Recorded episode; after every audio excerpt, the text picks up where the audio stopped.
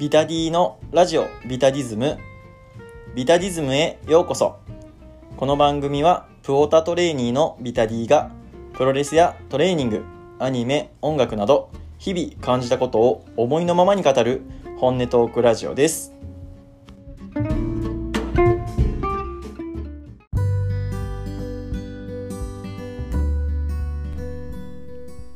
ラジオビタディズム。第3回始めていきましょう。今日のテーマはジャングル京奈のお話です。9月30日付でスターダムを、えー、対談することが、えー、発表された、えー、ジャングル京奈の、えお話です。え去年の、え10月から長期欠場を、えー、していた、えー、ジャングル京奈が、マスターダムからの、えー、対談を、えー、発表しました。はい。えー、これについてはですね、えー、スターダムの選手とかも、まあ、かなり、えー、反応していて、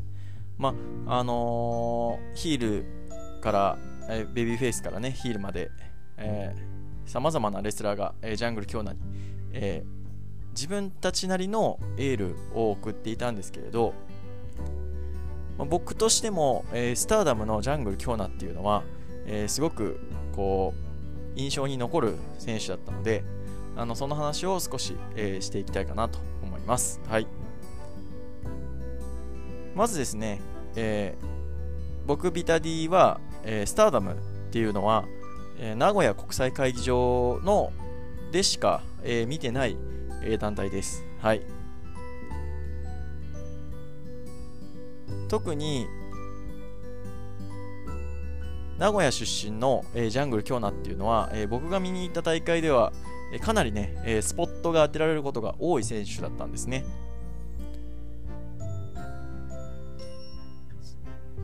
ということは僕の中でも、えスターダムっていうと、まあ、ジャングル京奈が、まあ、メインどころっていう印象がありますし僕の中ですごくこう感情移入しちゃう選手だったんですね、まあ、その理由を、まあえー、軽く感染歴を振り返りながら、えー、お話していきます。はい、まずですね、えー、初めてスターダムを見に行ったのが、えー、2019年の、えー、7月の15日、はい、この日のメインイベントはえゴッテス・オブ・スターダム選手権試合ということで、え王者の、え林下宇多美と、え渡辺桃に東京サイバースクワット TCS ですねのコナミとジャングル京奈が、え挑むという、えメインイベントでした。はい。この日ですね、えチャンピオン組を破って、えージャングル京奈とコナミが、えー、ゴテスの王者になるということで、えこのベルトがね、初めての、えー、キャリアとしても初めてのベルトの体感だったということで、これすごくね、嬉しそうだったんですよね。うん。で、まあ、名古屋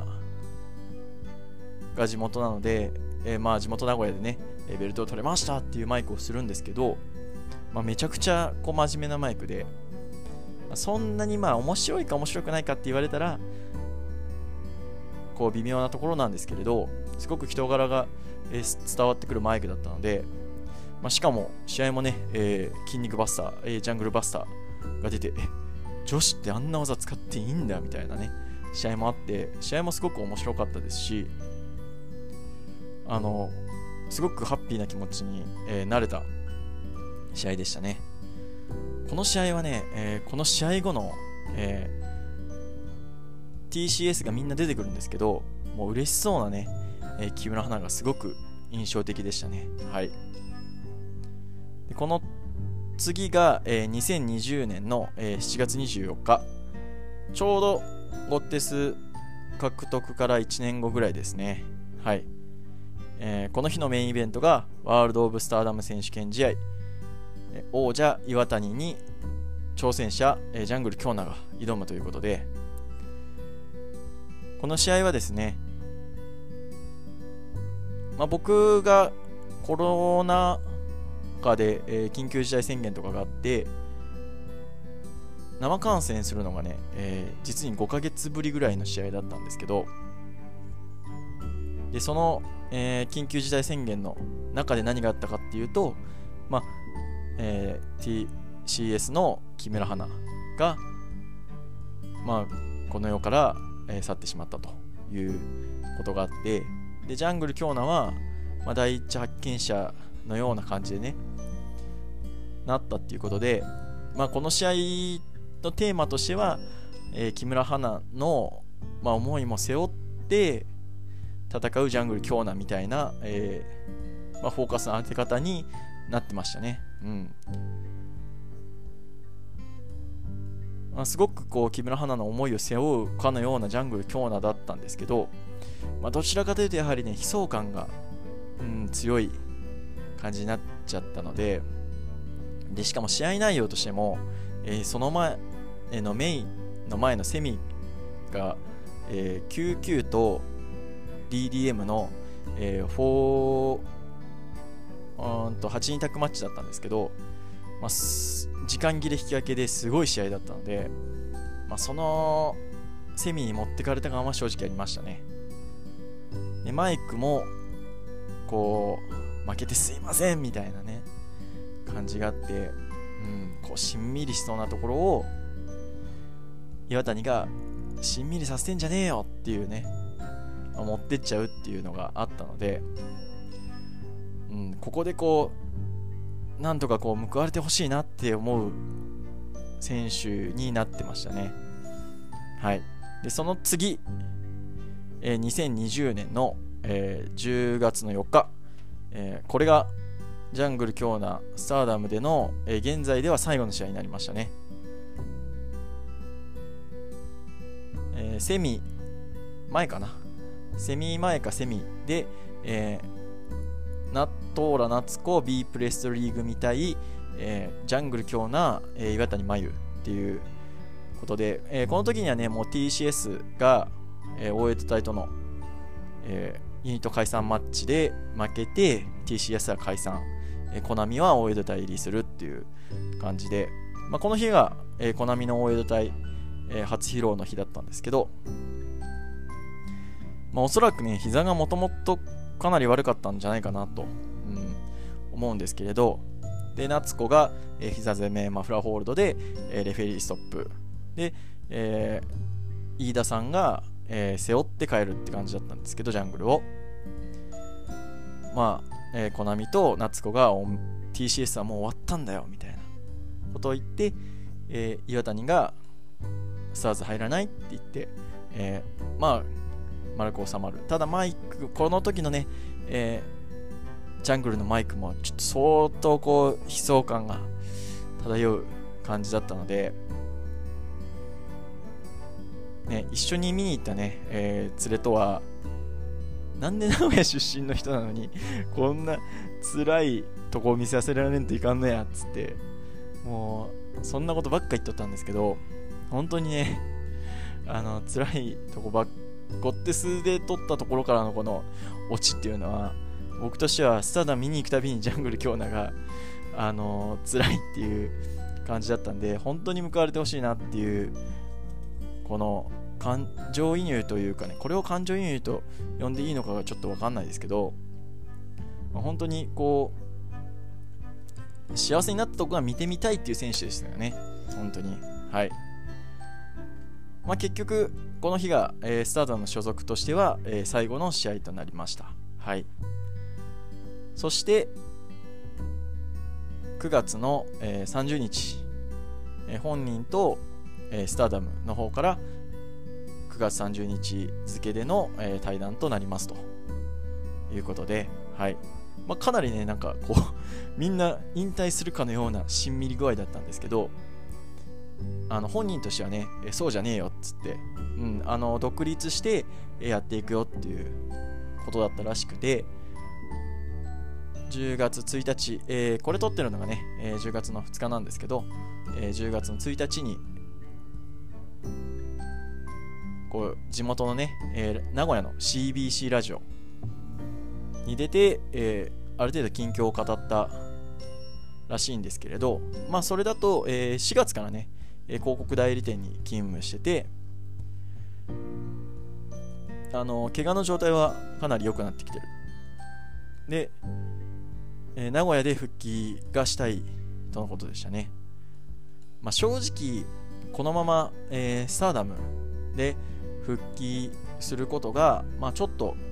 っていうところだった。うん。まあそうですね。もしかしたら憶測で語るのは良くないですけど、まあ、やっぱりこのままこうスターダムで復帰してもどうしても、えー、木村花のこう影がちらつくというか、まあ、きっとジャングル京奈自体はそれを背負って戦っていくとは思うんですけれどあまりにもそこにフォーカスが当て当てられすぎると本人としても望むところじゃなかったのかななんて思ったり、うんまあ、それを、えーまあ、防ぐにはやっぱりあのスターダムを出てやるしかなかったのかなと思います。はいでまあ、名古屋でね、えー、復帰戦がしたいとのことなので、まあ、ぜひね、えー、名古屋の復帰戦は、えー、駆けつけて応援したいなと思っております。あのグッズとか出たらね、えー、買いたいなと思っております。はい。今日のテーマトークは以上です。